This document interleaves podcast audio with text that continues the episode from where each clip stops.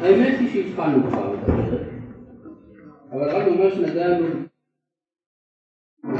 ויהי אברהם בן תשעים שנה ותשע שנים. תשעים ותשע זה מאה מינוס אחד, דהיינו שזה שנה אחת לפני שאברהם היה בן מאה. כך שאם שרה מתחילה את ההיריון בשנתו ה-תשעים ותשע של אברהם, היא יולדת בגיל מאה. לימור שגיל מאה הוא הגיל האופטימלי הרצוי ללדת במשפחה השמית, לפי מה שלמדנו בשיעור הקודם, הסברנו מדוע. כן? אין צורך לחזור על זה, מדוע גיל המאה הוא הגיל של ההבשלה. הוא הגיל שבו אברהם צריך ללדת. וכאן אברהם עובר שינוי, בעוד שבפסוק הקודם, פר, פר, פרק ת' זין, פסוק ת' זין, ואברהם בן שמונים שנה ושש שנים בלידת הגר את ישמעאל לאברהם, אברהם הוא בגיל של הטבע, מדרגת הטבע, שמונים ושש, וכאשר הוא מגיע לגיל מאה, הוא משלים את עצמו ויכול להגיע למדרגה שמעל הטבע. עד כאן ברור. מ-שמונים ושש ל-מאה. ואז יש חידוש עצום, וירא השם אל אברהם. עכשיו השאלה היא, האם זה נכון שנראה השם אל אברהם? כתוב שהוא נראה. אבל במציאות אנחנו רואים שמי שנגלה אליו אומר לו משהו אחר לגמרי, ויאמר אליו אני אל שדי. אז תחליט. או שזה השם או שזה אל שדי, תחליט. התהלך לפניי ואהיה תמים ותנה בריתי ביני וביניך וארבה אותך במאוד מאוד. ויפול אברהם על פניו וידבר איתו אלוהים לאמור. עברנו מהשם דרך אל שדי לאלוהים. הכיצד? צריך להחליט. כן? זה לא, לא מסתדר. אלא שאלוהים, לפי מה שלמדנו, זה מי שברא את הטבע. כן? בראשית ברא אלוהים. אז אלוהים הוא הפועל דרך הטבע. ואברהם היה בשלב הזה יצור מושלם על פי הטבע. כלומר, הוא היה ערל. מי שיש לו עורלה, אז הוא מבחינת הטבע שלם. ולכן מי שיכול לדבר איתו זה אלוהים. וידבר איתו אלוהים לאמור. אבל כשהשם מדבר איתו, השם שנמצא מעל הטבע, מדרגה שמעל הטבע, אברהם לא יכול לעשות את זה, הוא נופל על פניו. ויפול אברהם על פניו. אז אומר הקדוש ברוך הוא בסדר, אז נסדר לך משהו יותר ידידותי למשתמש, וידבר איתו אלוהים. יוצא לפי זה שמי זה אל שדי? אל שדי זה השם. אבל שרוצה להתגלות, אז בינתיים, כיוון שהמקבל הוא רק לפי מידתו של אלוהים ולא לפי מידתו של השם, אז הוא שומע את התביעה, התביעה של ההופעה, ואז השם נראה בתור אל שדי. עד כאן מובן? מה אתה רוצה? השאלה זה בעצם פרקה מושלשת של השם? בדיוק. כלומר, זה השם שדופק על דלתו של נאמן לאלוהים, של עובד אלוהים. אז אפשר לומר ככה, אברהם הוא בשלב הזה עובד אלוהים, אבל השם רוצה לדבר איתו. אז המגע, הדפיקה הזאת, אפשר לומר, ההתדבקות על דלתי נשמתו של אברהם, של השם, מתרגמת בתור אל שדי. יוצא לפי... מה?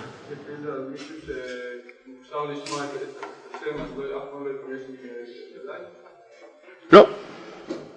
כלומר, אל שדי זה, זה הבטחה לראות את השם. ולכן נאמר בספר שמות, פרק ו', פסוק ג', ואירא, אולי פסוק ב' קודם. וידבר אלוהים אל משה, ויאמר אליו אני השם. אז הוא יודע מי אני באמת, אני השם, לא אלוהים. וידבר אלוהים אל משה, ויאמר אליו אני השם. ואירא אל אברהם, אל יצחק ואל יעקב ואל שדי. כלומר, אני הסברתי להם שאני מעוניין להיפגש איתם. קוראים לזה, אם כן, האלוה המבטיח. האלוה שנותן הבטחות נקרא בשם אל שדי.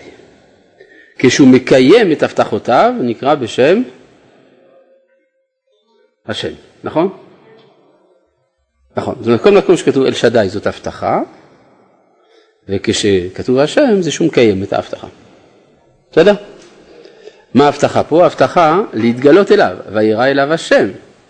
אבל בינתיים אל שדי. מה מעכב? העורלה. בשלב הזה אברהם איננו מסוגל לעמוד בקריטת ברית עם השם. כלומר, השם רוצה לכרות איתו ברית, אם נדייק. צריך להמתין עד שהוא ימול. ואז נסתכל לרגע אחד, בפסוק ת' ויאמר אלוהים אל אברהם. אברהם. אחר כך פסוק ת' ויאמר אלוהים אל אברהם. פסוק י' ח' ויאמר אברהם אל האלוהים. פסוק י' ט' ויאמר אלוהים. פסוק כ' ב' ויכל לדבר איתו ויעל אלוהים מעל אברהם. פה אנחנו רואים, כן, זה עקבי מאוד. שם אלוהים הוא זה שמשוחח עם אברהם. ויקח אברהם, פסוק כ' ג' ויקח אברהם את ישמעאל בנו ואת כל ידי ביתו ואת כל מקנת כספו, כל זכר באנשי בית אברהם, וימול את בשר עולתם בעצם היום הזה כאשר דיבר איתו אלוהים. פסוק כ"ו, בעצם היום הזה נימול אברהם וישמעאל בנו. וכל אנשי ביתו יליד בית ומקנת כסף מת בן נכר נימולו איתו, וירא אליו השם. פשוט, עשה ברית מילה, השם נראה אליו, כבר לא אל שדי. כן, מה אתה רוצה? לפני כן ראינו שהשם דיבר איתו הרבה פעמים. נכון. לפעמים ראית שנראה אליו השם. בוודאי, כן מדבר וירא. אבל, למרות שישיבותי לך כך, אני הרי מרחתי אותך. יכולתי הרי, יכולת הרי להקשות מפרק י' ב' פסוק ז'. מה כתוב בפרק י' ב' פסוק ז'?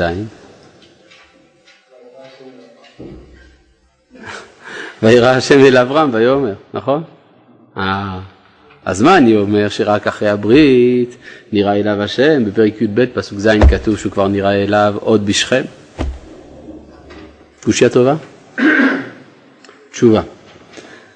את השאלה הזאת, אגב, אני שאלתי בזמנו את הרב צבי טאו שליטה. הוא אמר לי, תראה, בפרק י' ב' פסוק ז' כתוב שהוא נראה אליו כדי להגיד לו משהו. להגיד לו, לזרעך נתתי את הארץ הזאת. בפרק י' ח' פסוק א', הוא נראה אליו סתם ככה. וירא אליו השם. לא כתוב בשביל מה. כן, מה אומרים חז"ל? לבקר את החולה. זאת אומרת, זה, זה עצם הראייה היא התוכן. בסדר? הערה נכונה. טוב, אז אם כך, אנחנו מבינים שאלוהים זה מי שמדבר עם מדרגת בעל הטבע. כאשר הוא מתגלה, כשהשם מתגלה מעל הטבע, נקרא השם, כשהוא מקיים את הבטחתו, כשהוא בדרך לקיים, נקרא אל שדי. עד כאן ברור. רש"י כותב בספר שמות, בפרק ו' פסוק ג' ואירא אל אברהם, אל יצחק ואל יעקב, באל שדי. מה אומר רש"י על באל שדי? לא זוכרים? הבטחתים הבטחות. הבטחתים הבטחות. ובכולם אמרתי, אני אל שדי. כלומר, מה רש"י מסביר לנו? שאל שדי זה השם של מי שמבטיח הבטחות. והשם זה השם של מי שמקיים את ההבטחות. לכן אומר הקדוש ברוך הוא לאברהם, בסדר, למשה, אני נתתי להם הבטחות אבל לא קיימתי. הלך תאמר להם עכשיו לבני ישראל, אני השם והוצאתי אתכם מארץ תחת צבאות מצרים. כלומר, עכשיו הגיע הזמן לקיים את ההבטחה. מה אתה רוצה?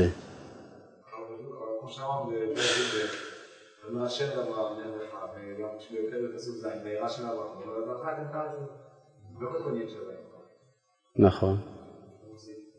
לא הבנתי את השאלה בכלל. אמרנו שכשהוא מבטיח זה אל שדי, כשמקיים דיוק כבר, פה כשהוא מבטיח זה שמשך, בפרק י' פסוק ז'. אתה אומר בפרק י' פסוק ז', ששם הוא מבטיח לו לתת לו את הארץ, למה לא כתוב שם אל שדי? תשובה, שם הוא לא מבטיח לתת לו את הארץ. לזרעך נתתי, כבר נתתי. זרעך אתן. אתן, את הארץ הזאת. כן כתוב אתן? רגע, בוא נראה. פרק י"ב. כן, לזרעך אתן את הארץ הזאת. אמרתי. אז זה צריך להיות כתוב אל שדי. אבל הוא עוד לא רוצה להיות השם שם. הוא לא רוצה להתגלות. מה? וירא השם אל אברהם, כדי להגיד לו. טוב, נמצא פתרון. יש לך שיעורי בית, מה, הכל צריך להגיד לך? עכשיו, אבל יש פה נקודה מאוד חשובה, אם כן, שאברהם צריך לעבור איזשהו שינוי. עכשיו, נא להסתכל בבקשה, שוב בפסוק א', ויהי אברהם בן תשעים שנה ותשע שנים, וירא השם אל אברהם, ויאמר אליו אני אל שדי, התהלך לפניי והיה תמים. עכשיו יש פה כמה דברים. הרי הוא הולך לצוות אותו על ברית המילה. ברית המילה היא פגימה בשלמות הגופנית של האדם. אז איך אתה אומר היה תמים? תמים זה מי ששלם. הולכים למול אותו, אז הוא לא יהיה שלם. היה תמים. הכיצד? הוא לא יהיה שלם מהבחינה הפיזית, כדי להיות שלם מהבחינה הנשמתית. כלומר, האחדות בין הנשמה לבין הגוף מעוכבת כל זמן שהאדם ערל. ברגע שהוא נימול, הנשמה יכולה להתאחד עם ההוויה הגופנית של האדם, ולכן אז הוא תמים. בניגוד למה שהמקובל בתרבות ההלניסטית העתיקה, שהם ראו בברית המילה דבר נורא, איזה מעשה ברברי הפוגם בשלמות האנושית. משום שהם ראו את השלמות האנושית בגוף האדם בלבד, ונשמתו אין לה יחס אל גופו. ולכן אצלם ברית המילה זה נורא, זה סוג של סירוס. בעוד שתורת משה מגלה את האחדות שבין הנשמה לגוף, לכן יתהלך לפניי והיה תמים. כן. אצל האישה אין ברית מילה. כלומר אין לה העיכוב הזה. העיכוב הזה לא קיים אצלה. כן, אני בטוח. אצל, לא, אצל האישה, אבל למה? מה שכן יכול לעכב אצל האישה, זה האם יש לה קשר פיזי עם יהודי או עם גוי. כן, הגמרא אומרת שנבעלת לערל, קשה לפרוש. יש בו איזה, איזה הידרדרות בגלל המגע עם העורלה. עכשיו אני רוצה עוד משהו לגבי אל שדי. מה? אה, פשוט מאוד. כל זמן שאין ברית, יש משיכה יתרה של האדם אל התאווה. ולכן הניגוד בין הטבע לבין הנשמה הוא ניגוד חזק מדי, שאדם לא יכול להתמודד איתו. כלומר, זה, המשקל הוא לטובת התאווה על חשבון הנשמה. אז ברגע שיש הקהיה של האחיזה של הטבע באדם, הנשמה יכולה לחדור לתוך גוף האדם. מעניין אגב לציין שהעורלה היא תופעה אנושית בלבד. לקופים אין עורלה. מעניין. גם נשאר החיות? מה? גם נשאר החיות. אבל אני אומר, כל וחומר לקוף, שהוא הכי קרוב לאדם, אין לו גם נשמה. כן, אבל זה אומר שאין הפגימה של הטבע. כן, זה נכון, לקופים אין נשמה, זה מצער מאוד, אבל זאת היא עובדה. אבל, מה שאני רוצה לומר, שלכאורה העורלה היא מום ביצירה האנושית. כן, זה היסוד. כן, בבקשה. איך, איך אנשי המדע מסבירים? אינני יודע. יש כמה דברים ש... זה באמת קצת תעלומה. יכול להיות שיש הסברים לזה. אבל... בכלל, היחס בין האדם לקוף הוא יחס מאוד מעניין. כן, דיברנו על זה פעם. שמבחינה אבולוציונית, האדם זה סוג של קוף מפגר. שהרי... הקוף המושלם יש לו פרווה, ואילו האדם נולד בלי פרווה, ולכן הוא צריך בגד כדי להוסיף על הטבע. אבל הקופים לא זקוקים לפרוות, לא זקוקים לבגדים. וההסבר הוא פשוט מאוד. יש שלב בהיריון, בעובר של הקוף, שבו הוא גם כן בלי פרווה. אבל בשלבים האחרונים לקראת הלידה, יש השקעה של אנרגיה ביצירת הפרווה, ואז הוא יוצא עם זה. אצל האדם מבחינה אבולוציונית, ההשקעה גדלה מאוד בהגדלת קופסת המוח. וזה על חשבון השלב של הפרווה, ואז האדם יוצא מוקדם מדי לפני שהוא הספיק לגדל פרווה, כך שהוא באמת קוף מפגר. זאת אומרת שמבחינת הטבע יש לו פיגור, יש לו איזה חיסרון, שהוא צריך להשלים אותו על ידי התרבות. דהיינו הבגדים בין היתר. כן. מה? לא שומע. אה? האורלה, כן, הערלות, כן, נו, אז מה?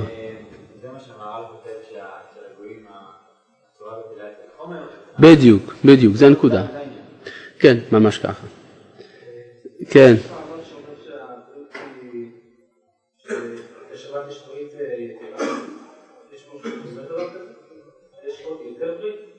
בשבת, שבת נקראת ברית.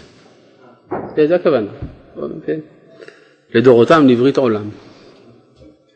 טוב, אז אני רוצה להבין קצת מה זה אל שדאי. אל שדאי מופיע כל פעם שיש הבטחה. אבל בואו נדייק, איזה סוג הבטחה? הבטחה על הזרע. כלומר, כשהקדוש ברוך הוא מבטיח שהוא ייתן זרע, פריה ורביה, הוא קורא לעצמו אל שדאי. מפורש ביעקב, אני אל שדאי פרא ורבה. גוי וקהל גויים יצאו ממך, ומלכים מחלציך יצאו. אז אם כן, אל שדאי הוא הכינוי של האלוה המבטיח ילדים. מה הקשר בין הדברים? שדאי, שדאי, כן? שאמר לעולמו די, ואז ממילא מתבקש שאמר לאלהותו די. כלומר, נקודת ההפרש בין האינסופיות האלוהית לבין הגבוליות האנושית, זהו המקום של, תודה רבה, זהו המקום של אל שדאי. עכשיו, לפי זה מובן מדוע, יש כזאת שמחה כאשר ילד נולד. שמת לב, כשילדים נולדים, שמחים. לכאורה, על מה שמחים? הרי אם אתה מדבר על הגוף של הילד, הוא כבר היה קיים הרבה לפני הלידה. אף אחד לא שמח. אם אתה מדבר על הנשמה שלו, גם היא הייתה קיימת הרבה לפני הלידה. אז מה יש שוב לך לשמוח? מה השמחה בלידה? החיבור, כן? שפתאום אנחנו רואים חיבור מנשמה לבין גוף, שזה דבר תמוה מאוד, ולכן יש שמחה על הופעת הזהות החדשה הזאת בקרבנו. כזה חמודי, הוא דומה לבן דוד שלו, יש לו תאף של סבתא וכו'. מה אתה אומר?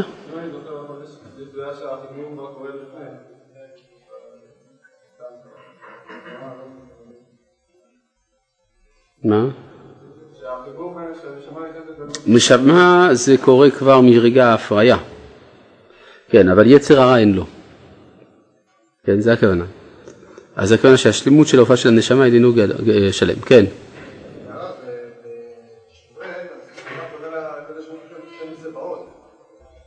נו, אז מה? למה חנה אמרה השם צבאות?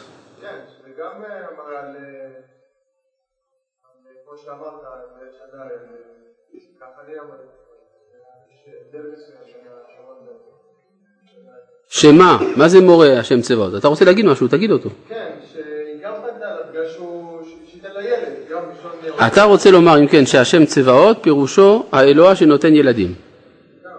זה מה שאתה רוצה לומר? אני שואל, כן. ואז יוצא שלפי זה יש אל שדאי ויש השם צבאות אותו דבר. זאת השאלה. תשובה, לא. וההסבר הוא פשוט מאוד. השם צבאות זה האלוה שמעמיד מלכות. ולכן, כי הרי לא נקרא צבאות אלא על שם ישראל, שיש לו צבאות. והיא ידעה שאם היא לא תלד את שמואל, מתעכבת הופעת המלכות בישראל. לכן היא אומרת לקדוש ברוך הוא, אתה רוצה שיקראו לך השם צבאות? אז תראה בעוני אמתיך. בסדר? אבל בואו נחזור לאל שדאי. כשאנחנו רואים ילד שנולד, יש שמחה מיוחדת בגלל הופעת החיבור בין הנשמה לבין הגוף. וגם אם נגיד לפי קושייתך, אנחנו שמחים על הגילוי של הדבר הזה. ואז נשאלת השאלה, מה זה כל כך תמוה? פשוט מאוד, הגוף מנוהל על ידי התפקוד של הטבע. הנשמה היא לא שייכת לטבע בכלל. הנשמה שייכת למוסר. איך יש חיבור בין הטבע לבין המוסר? הטבע, כידוע לכם, פועל במעגלים, עיגולים עיגולים. אפילו המילה טבע, שאומנם מילה מאוחרת, היא מלשון טבעת, דבר שחוזר על עצמו. עגול. לעומת הנשמה, שהיא פועלת לפי סולם ערכים, סולם ערכים זה מתואר על ידי קו. יש מעלה ומטה, ימין, שמאל, קדימה ואחורה. היחס בין הקו לבין העיגול, מהו? פאי, נכון? פאי. שזה כמה? שלוש מאות וארבע עשרה, שזה הגימטריה של שם שדאי. מובן? לפי זה אל שדאי, האל, מי שמכוון להולדה, זה המבטיח את הזרע. עמי אל שדאי. כלומר, זה התערבות של שם הוויה בתור שם, בתוך שם אלוהים. לכן, בין הוויה לבין אלוהים, הקדוש ברוך הוא אומר לאברהם, אני אל שדאי. עד כאן מובן?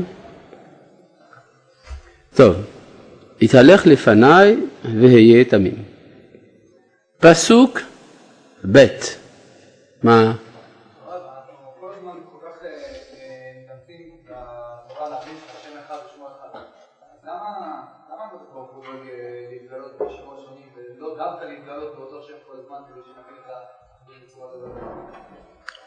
אם השם היה מתגלה באותו שם כל הזמן, זה היה אומר שאנחנו מגלים את הקדוש ברוך הוא רק בממד אחד של המציאות, ושאר הממדים מופקעים מן האלוהות.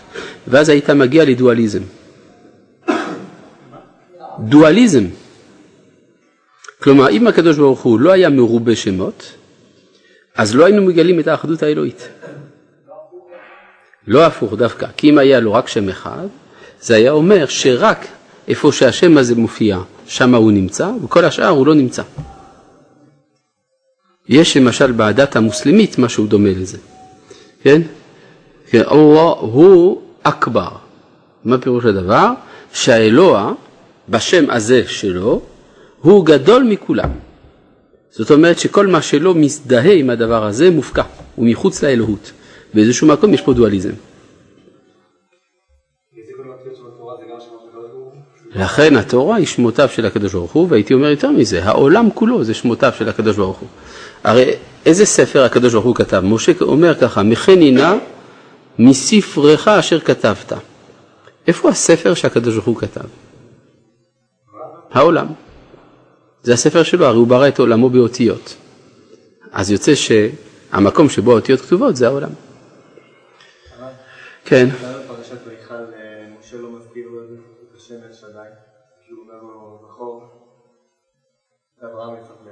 בגלל ששמה בפרשת ויחל משה הופך להיות זה שמבטיחים לו ילדים ועשה אותך לגוי גדול, אז זה בדיוק מה שהוא לא רוצה, הוא רוצה שיציל את העם.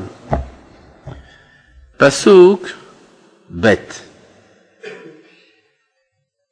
ואתנה בריתי ביני וביניך והרבה אותך במאוד מאוד.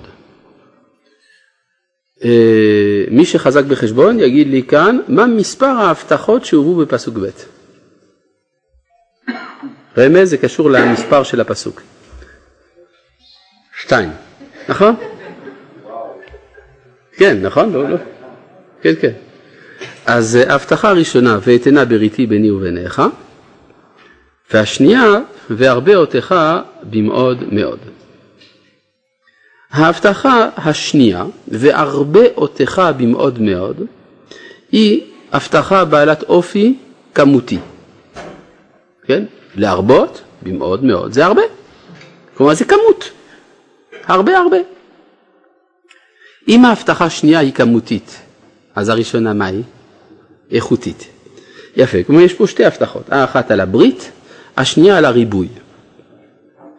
ואנחנו נראה בהמשך, האם יש ניגוד בין שתי ההבטחות האלה, או שלא? אתם כבר מנחשים שיש איזשהו ניגוד, ואנחנו נראה מה יהיה מזה. כן. אני לא יודע, אני עוד לא קראתי. כשאני אקרא, למה אני רוצה לקרוא? כדי לדעת. כן. אבל בינתיים אנחנו משאירים את הפסוק הזה בצד, אני רק מבקש לשמור אותו בזיכרון, לזכור שיש פה שתי הבטחות. הברית והריבוי. ותנה בריתי ביני וביניך, והרבה אותך במאוד מאוד. זאת אומרת שהקדוש ברוך הוא רוצה לכרות עם זרע אברהם ברית, ושהברית הזאת תהיה גם, ושגם תהיה כמות גדולה מאוד של בני אברהם. פסוק ג' ויפול אברהם על פניו. הוא קשה לו לשאת את כל הגודל הזה. וידבר איתו אלוהים לאמור. אני, הנה בריתי איתך. והיית לאב המון גויים. ולא יקרא עוד את שמך אברהם. והיה שמך אברהם, כי אב המון גויים נתתיך. טוב, יש פה משהו לא ברור. אברהם, עד, עד אז, איננו אב המון גויים. והיית, זה לשון עתיד. אתה תהיה לאב המון גויים. וכי אב המון גויים נתתיך, אתה תהיה. סימן שעד עכשיו, אברהם מהו? כלומר, להיות אב המון גויים, זה להיות אוניברסלי, נכון? זה להיות שייך לכל העולם כולו. אב המון גויים. אז עד עכשיו, מה היה אברהם? פרטי. מה? אבי ארם, הוא פרטיקולריסטי, הוא כל כולו מרוכז בעצמו. מה? סליחה, מה אתה אומר? אה, מעניין. זאת אומרת, עד עכשיו מה הוא היה? הוא היה קוסמופוליטי. כלומר, פרטי. כן, זה החידוש שהתורה פה מגלה. הרי הקוסמופוליט, מה הוא רוצה? הוא רוצה שלא יהיה הבדלי דת, גזע, מין וכו'. הוא רוצה כולם אותו דבר. מה קורה בפועל ליהודי הקוסמופוליטי?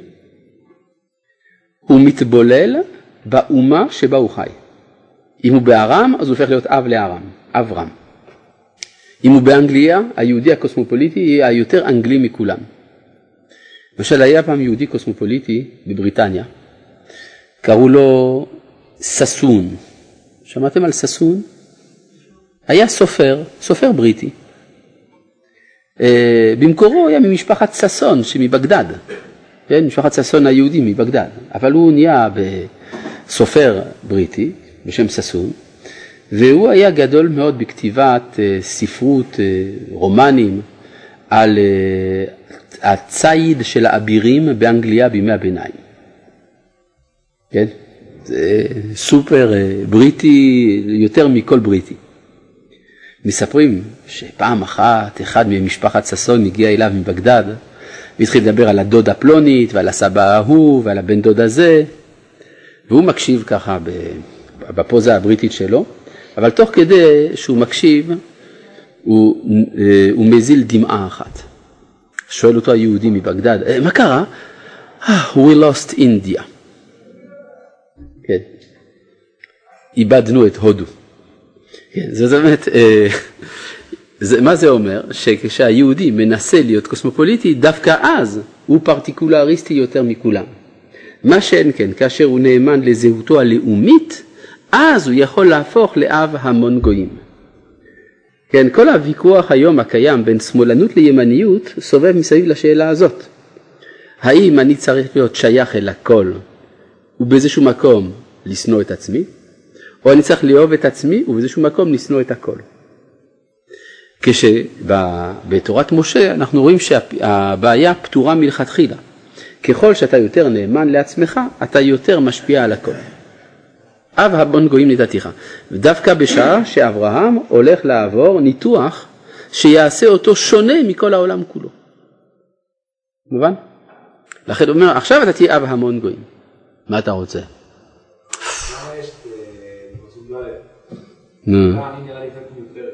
נו, אז מה? למה המילה אני? נכון. נו, אז מה? אתה רוצה תשובה? אני זה השם של הקדוש ברוך הוא כשהוא מקים מלכות. כן, והוא רוצה להקים מדינה דרך זרע אברהם. כן.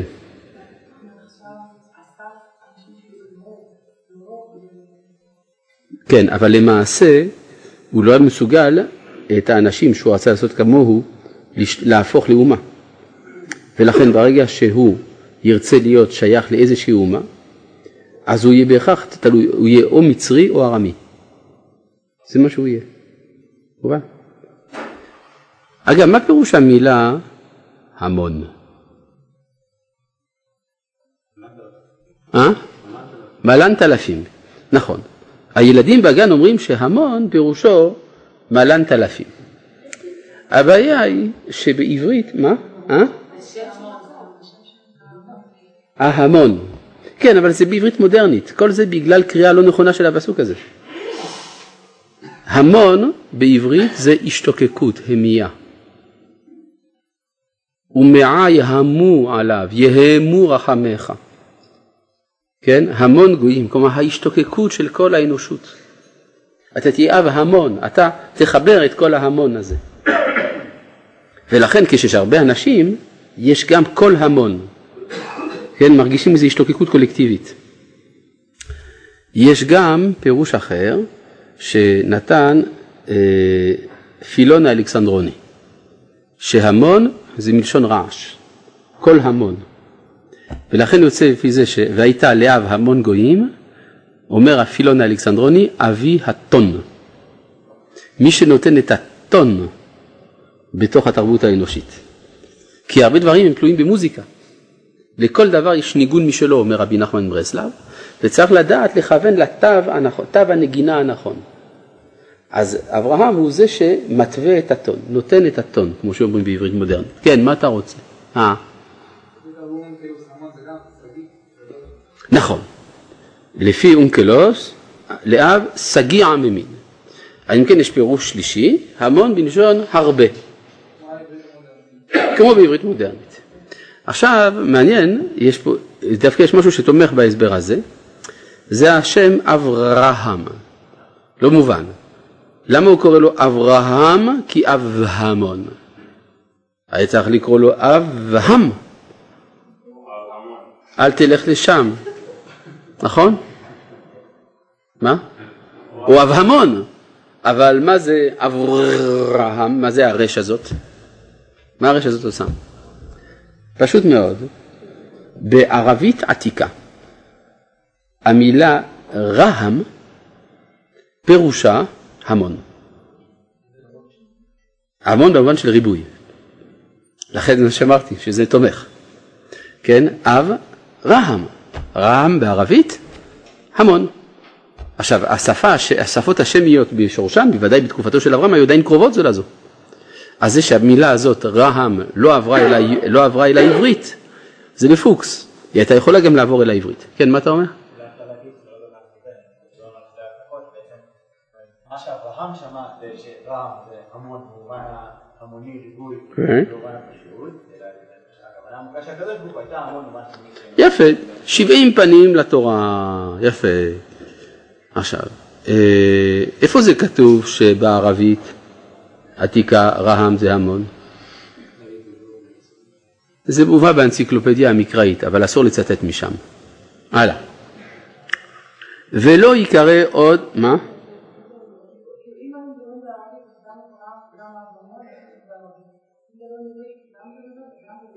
לא, כי אפשר להשתמש במילה שיש לה שתי משמעויות, או שתי מילים שיש להם משמעות אחת, יש כל מיני אפשרויות. זה מסתדר, אל תדאג. פסוק ו' והפרתי אותך במאוד מאוד, ונתתיך לגויים, ומלכים ממך יצאו, והקימותי את בריתי ביני וביניך ובין זרעך אחריך לדורותם לברית עולם. להיות לך לאלוהים, ולזרעך אחריך, ונתתי לך ולזרעך אחריך את ארץ מגוריך, את כל ארץ כנען לאחוזת עולם, והייתי להם לאלוהים. מהו התוכן של הברית? לתת לך ולזרעך אחריך את ארץ כנען, להיות להם לאלוהים. זאת אומרת שבלי ארץ כנען, אומר הקדוש ברוך הוא, אני לא אהיה להם לאלוהים. נא להסתכל בבקשה ברש"י, אומר רש"י בפסוק ח' לאחוזת עולם, ושם אהיה להם לאלוהים. אבל בן ישראל הדר בחוץ לארץ כמי שאין לו אלוה. כלומר, השם רוצה להיות לאלוהים, ואיפה הוא יהיה לאלוהים? בארץ ישראל. יוצא לפי זה, עכשיו, כל זה בא, מתממש אחר כך על ידי מצוות ברית המילה. זאת אומרת, מה הטעם האמיתי של ברית המילה? בעלות על ארץ ישראל. כן? זה קושן. מי שעושה ברית מילה, מגיע לו ארץ ישראל. לכן אומר ספר הזוהר, שזאת הסיבה שבגללה, בזמן שישראל נעדרים מארץ ישראל, בינתיים מבידי בני ישמעאל, כי גם הם עושים ברית מילה. כך אומר הזוהר. ואז כל הדרשות שנוטים בברית מילה, על מדוע עושים ברית מילה, מתעלמות מפשט הפסוק. שזה בגלל ארץ ישראל. לפי זה מובנת ההלכה מאוד חשובה. האם מברכים שהחיינו בברית המילה? אחינו הספרדים מברכים שהחיינו בברית המילה. הם מבסוטים, סוף סוף עושים ברית מילה, זה שמחה גדולה. ואחינו אשכנזים נוהגים בחוץ לארץ לא לברך שהחיינו על ברית המילה, חוץ מעל בכור, כי שמחים על עצם הבכורה, שזה הילד הראשון. אבל בארץ ישראל, אחינו אשכנזים גם כן מברכים שהחיינו. והשאלה היא מדוע הם נמנעים מלברך שהחיינו בחוץ לארץ. והם אומרים ביה שיש צערה דיינוקה. יש צער לתינוק. איך אתה יכול להגיד שהחיינו כשילד בוכה? בארץ ישראל לא כואב לו. כואב לו אותו דבר. אבל זה שווה. כן? כואב, אתה מקבל את הארץ. זה, המחיר שווה את זה. אחרי כמה דקות, אחרי כמה ימים, כבר לא כואב. מה שאין כן בחוץ לארץ, מה יש? רק כאב. אז בשביל לעשות ברית מילה בכלל. כן, מה אתה אומר? לפי זה צריך להגיד שהשמחה במעונו. טוב, בסדר. יש זימון מיוחד לברית מילה, נכון? אצל האשכנזים יש איזה משהו מיוחד שעושה. כן.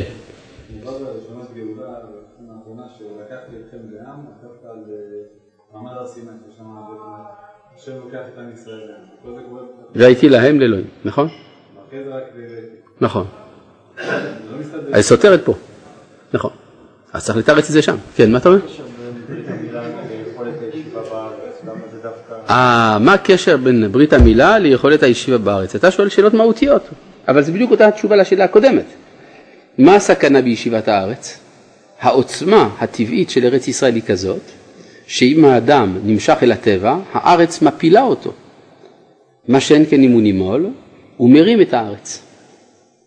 הוא מעלה את הארץ, כן. בגלל אלוהים זה מובן שהשם נראה כי יהיה לשליט. בדיוק. כן, מה?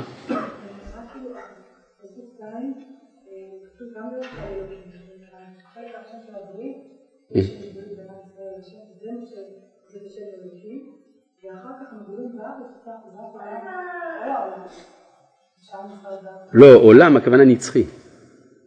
עולם פירושו לנצח. כן, זה לא כמו בעברית שלנו. עולם בעברית תנכית הכוונה לעולם. כן. ויאמר אלוהים אל אברהם. עכשיו, מעניין. מהו, מהי הארץ שהקדוש ברוך הוא מבטיח בברית המילה? מה? הוא לא מתייאש. מה? מה אתה אומר? כי הוא עוד לא נימול.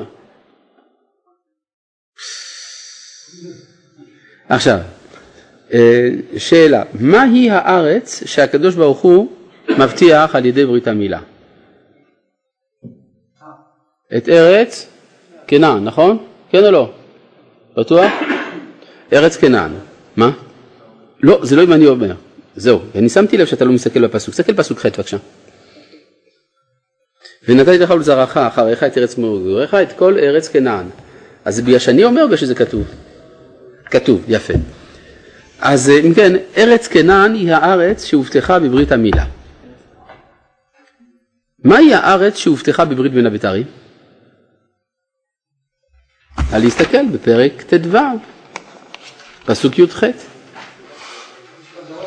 ביום ההוא קראת השם את אברהם ברית לאמור, לזרעך נתתי את הארץ הזאת, מנהר מצרים עד הנהר הגדול נהר פרת. זה הרבה יותר גדול מארץ כנען. ארץ כנען היא קטנה לעומת ההבטחה של ברית מן הבית"רים. אם כן, הטריטוריה בשתי הבריתות איננה זהה. יש ברית, מה? הטריטוריה בשתי הבריתות איננה זהה. בפרק י"ז פסוק ח' ראינו שהטריטוריה המובטחת היא ארץ כנען. ארץ כנען, זה לפי המתואר בפרשת נוח, זה בין הירדן לבין הים. זה חלק קטן. זה מגיע עד עזה בדרום, מגיע עד צידון בצפון, בעוד שהארץ הזאת שבפרק ט"ו היא מנהר מצרים עד נהר פרת, והיא מקיפה את שני עברי הירדן, וגם איזה בוכתה רצינית מצפון לצידון עד הפרת ומדרום עד מצרים. בקיצור, משהו משהו. גדול, ענק. ארץ כנען זה רק חלק, זה החלק המרכזי, אבל קטן יותר מהארץ הזאת. אז פה אנחנו רואים שתי בריתות על שתי טריטוריות שונות. כן, מה אתה רוצה? אז אנחנו חושבים לכל, זה סוג. כארץ כנען זה ארץ כנען, אבל כל ארץ כנען. כל ארץ כנען. כל ארץ כנען, זהו. ולא חצי ארץ כנען. מה? לא. לא. אבל ההסבר הוא פשוט מאוד, שבאמת יש שתי בריתות לעם ישראל, שתי משימות שונות. יש משימה שכדי לבצע אותה מספיק ארץ כנען, ויש משימה שכדי לבצע אותה אתה צריך שתי גדות לירדן. מה? מה המשימה שכלולה בברית המילה? פשוט מאוד. מה זה ברית המילה? זה פעולה של קדושה. נכון? קדושה אישית. הגוף של האדם מתקדש, דווקא בחלק שעשוי יותר ליטות אל הטבע. אם כן, יש פה פעולה של קדושה אישית. זה ארץ כנען. זה ברית המילה. וארץ כנען היא היותר מקודשת מכל ארץ ישראל, כי רק בה אפשר להקים מזבחות. יש ספרים מפורש, ארץ כנען, בעבר הירדן המערבית, ראויה למזבחות ולא עבר הירדן המזרחית. אבל המשימה של ברית המלאבטרים היא משימה פוליטית אוניברסלית. אז אם עם ישראל מסוגל לקדושה פוליטית, הוא כובש מנהר מצרים עד נהר פרת, ואז יש לו השפעה על העולם כולו. מה שאין כן, אם הוא מסוגל רק לדתיות בלבד, אז הוא כובש את ארץ כנען בלבד. יוצא לפי זה שבימינו, מה יש בידינו? ארץ כנען או... מה? גם וגם. איפה הגם? בגולן. כלומר, הגולן זה אותו חלק של ארץ ישראל ששייך לברית בין הבתרים ולא לברית המילה. כלומר, זה הצוהר שלנו אל המשימה האוניברסלית. ולכן העם עם הגולן. בסדר? לא, יש הרבה מה לדבר פעם. מה זה הגולן בדיוק? יתרן, כשנגיע לפרשת ויחי, אנחנו נראה שמה שהגולן מקבל משמעות מאוד מאוד רצינית. אבל בינתיים אנחנו לא בפרשת ויחי, אנחנו בפרשת לך לך, אוטוטו מגיעים. טוב, אה, פסוק אה, תת. ויאמר אלוהים אל אברהם, ואתה את בריתי תשמור, אתה וזרעך אחריך לדורותם, זאת בריתי אשר תשמרו, ביני וביניכם, ובין זרעך אחריך, הימול לכם כל זכר. ומלתם את בשר עולתכם, והיה להיות ברית ביני וביניכם. עכשיו זה מעניין מאוד. לא נאמר בתורה, מהו המקום בגוף שבו עושים את הברית? לא כתוב. כן? כתוב למשל, הנה ערלה אוזנם, אז אולי צריך למול את האוזן, כמו ואן גוך. כתוב, כל ישראל ערלי לב, אז אולי צריך למול את הלב. כי ערל שפתיים אנוכי, אז אולי צריך למול את השפתיים. כלומר, לא נאמר במפורש בתורה מהו האיבר הנימול. אבל, אומרים חז"ל, מקום שניכר בין זכר לנקבה. כן? ולכן מזה למדנו שברית המילה היא דווקא באיבר ההולדה. הדבר הזה הוא מאוד מעניין, כי זה אומר שהקדוש ברוך הוא קוראת ברית עם היכולת של הוספת החיים. בעוד שאצל הגויים הכוח של ההולדה נחשב לבושה, לסוג של בדיעבד, לסוג של צורך בהמי, שמה אפשר לעשות, ככה זה עובד. בישראל זה המקום של הקדושה דווקא. לכן הברית האלוהית דווקא נעשית במילה. מה? כן, דווקא רוצה להפחית, אבל הברית שם. ברית קודש, זה שם. נכון? ובין שמונת ימים ימול לכם כל זכר לדורותיכם, יליד בית ומקנת כסף מכל בן נכר, אשר לא מזרעך הוא. ימול ימול יליד ביתך ומקנת כספך, והייתה בריתי בישרכם לברית עולם. והרל זכר אשר לא ימול את בשר עורלתו, ונכרתה הנפש ההיא מעמאה את בריתי איפה. טוב, מזה למדנו הרבה הלכות של ברית מילה, שלא ניכנס לכל פרטיהם, כי אנחנו כאן לא עסוקים בהלכה. ויאמר, פסוק ד' ויאמר אלוהים אל אברהם, שרי אשתך לא תקרא את שמה שרי. מה פירוש שרי? השרה שלי. שרה שלי זה שוב פרטיקולריסטי, אגואיסטי, אינדיבידואליסטי, פרטי. אתה צריך לעשות אותה אוניברסלית. כי שרה שמה לעולם כולו. הגמרא אומרת מסכת ברכות, כל הקורא לאברהם אברהם או לשרה שרי עובר בעשה. שדאמר והיה שמך אברהם. כי שרה שמה. מה פירוש? וגם עובר בלא תעשה, כן? לא יקרא שמך. לא תקרא את שמה שרי. וכן עובר בעשה ובלא תעשה. אם הוא מכנה את אברהם אברהם או את שרי וצרה שרי. למה? כי המעבר מן הקוסמופוליטי אל האוניברסלי, דהיינו מן הארמיות אל העבריות, הוא מעבר חד צדדי, אין ממנו חזרה. לעומת זה, המעבר מיעקב לישראל, יש ממנו חזרה. יעקב הפך להיות ישראל, אבל ישראל גם נקרא יעקב.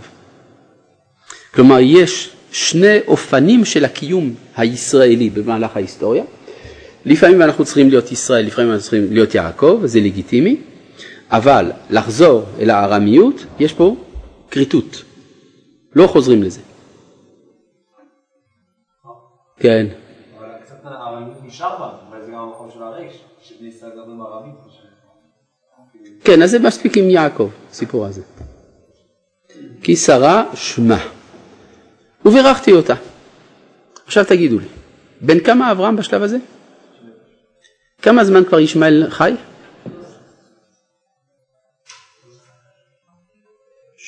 שלוש עשרה שנה. הוא בן כבר בן שלוש עשרה שנה. זה כבר שלוש עשרה שנה שאברהם מגדל את ישמעאל מתוך תקווה שהוא יהיה האומה הנבחרת. נכון? ויותר מזה אנחנו למדנו בשיעור שעבר, בשביל מי שהיה, שה... אברהם היה כנראה מרוצה מזה שההמשך שלו יבוא דרך הגר ולא דרך שרה. מדוע? משום שהגר בתור המצריה, הנציגות המצרית בתוך בית אברהם, ואפילו לפי חז"ל בת פרעה, היא מהווה הקשר עם התרבות הכללית. ולכן אברהם היה משוכנע שהקדוש ברוך הוא נתן לו סינתזה בין שתי התוכניות שלו. התוכנית הקוסמופוליטית שלו, יחד עם התוכנית הלאומית. הוא אמר לעצמו, איזה יופי, אני אקים אומנם עם סגולה, אבל מתוך שותפות עם מצרים. לכן יש לו אהבה גדולה אל ישמעאל, והוא כל הזמן אומר, עכשיו אני מבין מדוע שרה לא ילדה, כי שרה היא אחותי. כלומר, ללדת משרה זה להישאר בתוך הכפר, ואני רוצה להיות שייך לגלובלי. אז הקדוש ברוך הוא שמע את תפילתי, הבין את רחשי ליבי, ולכן נתן לי בן דווקא מהגר. הוא התקווה. מה כתוב כאן? פסוק ט"ז, וברכתי אותה וגם נתתי ממנה לך בן, וברכתי הביתה לגויים, מלכי עמים ממנה יהיו. מה זה עושה לאברהם? נופל על הפנים, כן? ויפול אברהם על פניו. בדיוק. עשה לו את הכפר לגלובלי. אבל זה, זה סותר את התפיסה הקודמת של אברהם. הוא לא רוצה, הוא רוצה את ישמעאל. כן.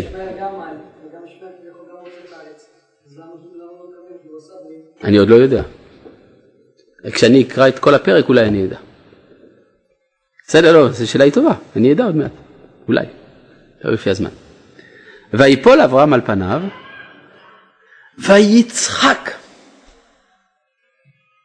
מה זה הצחוק הזה? בואו נבדוק. ויאמר בליבו, הלבן מאה שנה ייוולד, ועם שרה, אבא תשעים שנה תלד. מה האמירה הזאת? אין סיכוי. אין סיכוי. אז הוא שמח. ויאמר אברהם אל האלוהים, לו ישמעאל יחיה לפניך.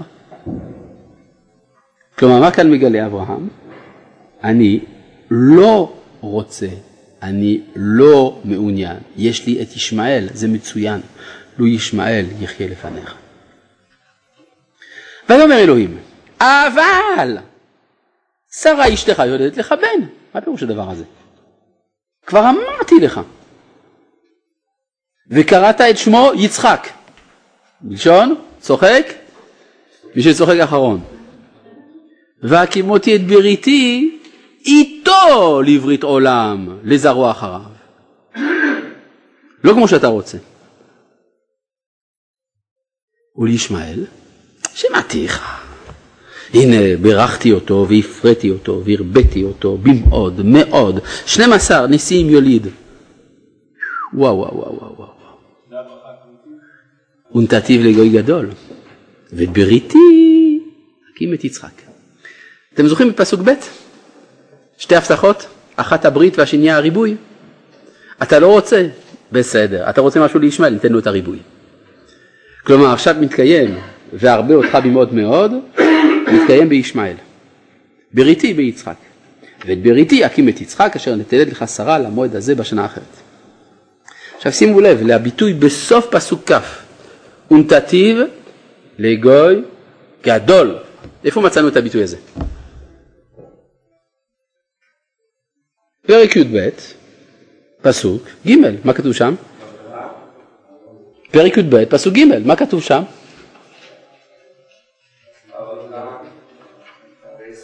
ואסך לגוי גדול. זה, אז אם כן, ההבטחה של גוי גדול מתקיימת במי? בישמעאל. מה המשך שם בפסוק ג'? כן, והגדלה שמך וברכה, זה יהיה דרך יצחק. כן, בבקשה, מה אתה רוצה?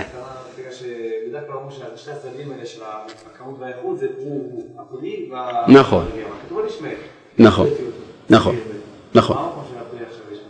יש גם משהו איכותי בישמעאל, אבל אין ברית. הברית, כלומר, אין קדושה לאומית. כלומר, יש הפרנה בין שני יעדים של אברהם. יש לאברהם היעד של הקדושה הלאומית, קוראים לזה ברית. ובשביל זה צריך ארץ ישראל. כי איך תקים אומה בלי ארץ? אבל ישמעאל, הייעוד שלו הוא דווקא הייעוד הכמותי. לכן הוא לא צריך ארץ. כי הארץ עומדת בניגוד לשאיפה שלו. שהיא להרבות שם השם בעולם. להגדיל שם השם בעולם. ולכן אצלו הרעיון של אחיזה בארץ מנוגד לזהותו. יוצא לפי זה שלאברהם יש עכשיו שני יעדים המתקיימים, אחד ביצחק, אחד בישמעאל. כל זה בגלל שאברהם היה לו קושי להשלים עם הריכוז של, שתי, של שני היעדים ביצחק. שימו לב לפסוק כ"ב. ויכל לדבר איתו, ויעל אלוהים מעל אברהם. איך אפשר להבין את הפסוק הזה עכשיו? מה? לא, איזה חזר בו. עזב, כן, אבל מה הקונוטציה של העזיבה הזאת? נזיפה. כן, ויעל אלוהים מעל אברהם.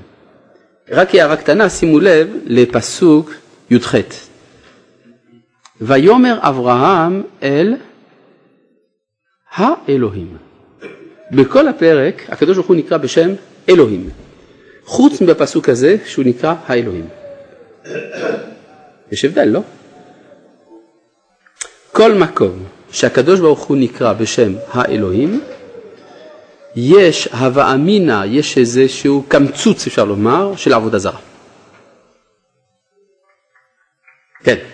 זובח לאלוהים יחורם, בלתי לשם לבדו. והאלוהים ניסה את אברהם, כי באמת הוא לא התכוון שישחט. ברור? כלומר, זה, זה קצת הכיוון האלילי, השחיטה של הילדים. מובן? כלומר פה, כשאברהם לא רוצה את יצחק, אז הוא פונה אל האלוהים. כן? זה רמז דק של הכתוב, לומר ביקורת על אברהם פה. כן, מה אתה אומר? איך זה נעשה מה? איך זה נעשה על ידי הידיעה? האלוהים שון רבים. הידיעה, כלומר האלוהים הרבים. כן? כן, לא, זה מרבה את זה. אלוהים זה שם פרטי, האלוהים זה שם סתמי. כמו שאתה אומר, היצחק, היוסי. נכון? יצחק ויוסי זה שמות פרטיים, בלי הידיעה. כן?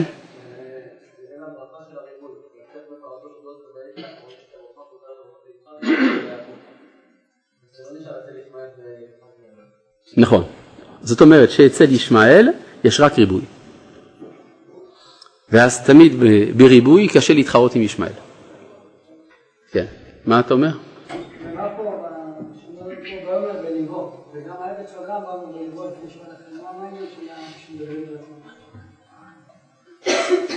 לא יודע. בליבו.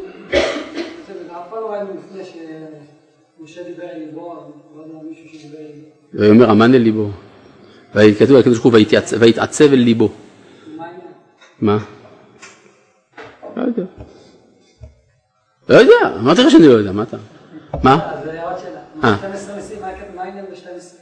או, זה אנחנו נגיע. בסוף פרשת וירא, בפרק כ"ב, בסוף של פרק כ"ב, אנחנו נדון על מדוע שתים עשרה. בסדר? כן. אני קשה לקבל את העניין שהאלוהים מסתמי, זה נשמע כמו האלוהים מייחוד. טוב, בסדר, אז אתה לא מסכים איתי. נו, הלאה.